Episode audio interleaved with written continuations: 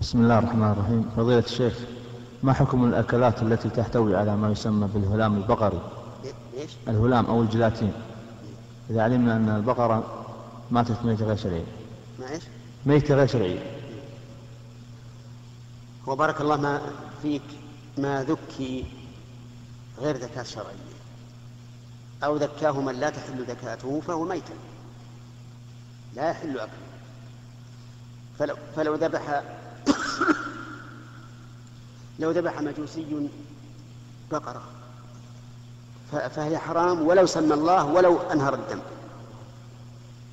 وإذا ذبح المسلم بقرة ولكن على غير الوجه الشرعي فهي أيضا حرام.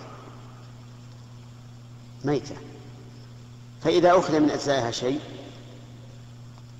وخلط بغيره وظهر له أثر من طعم أو لون أو ريح فهو حرام أيضا.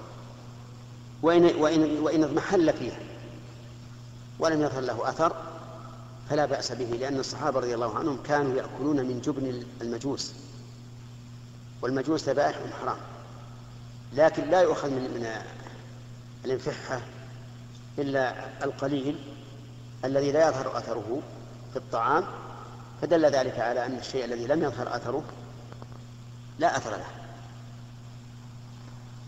نعم.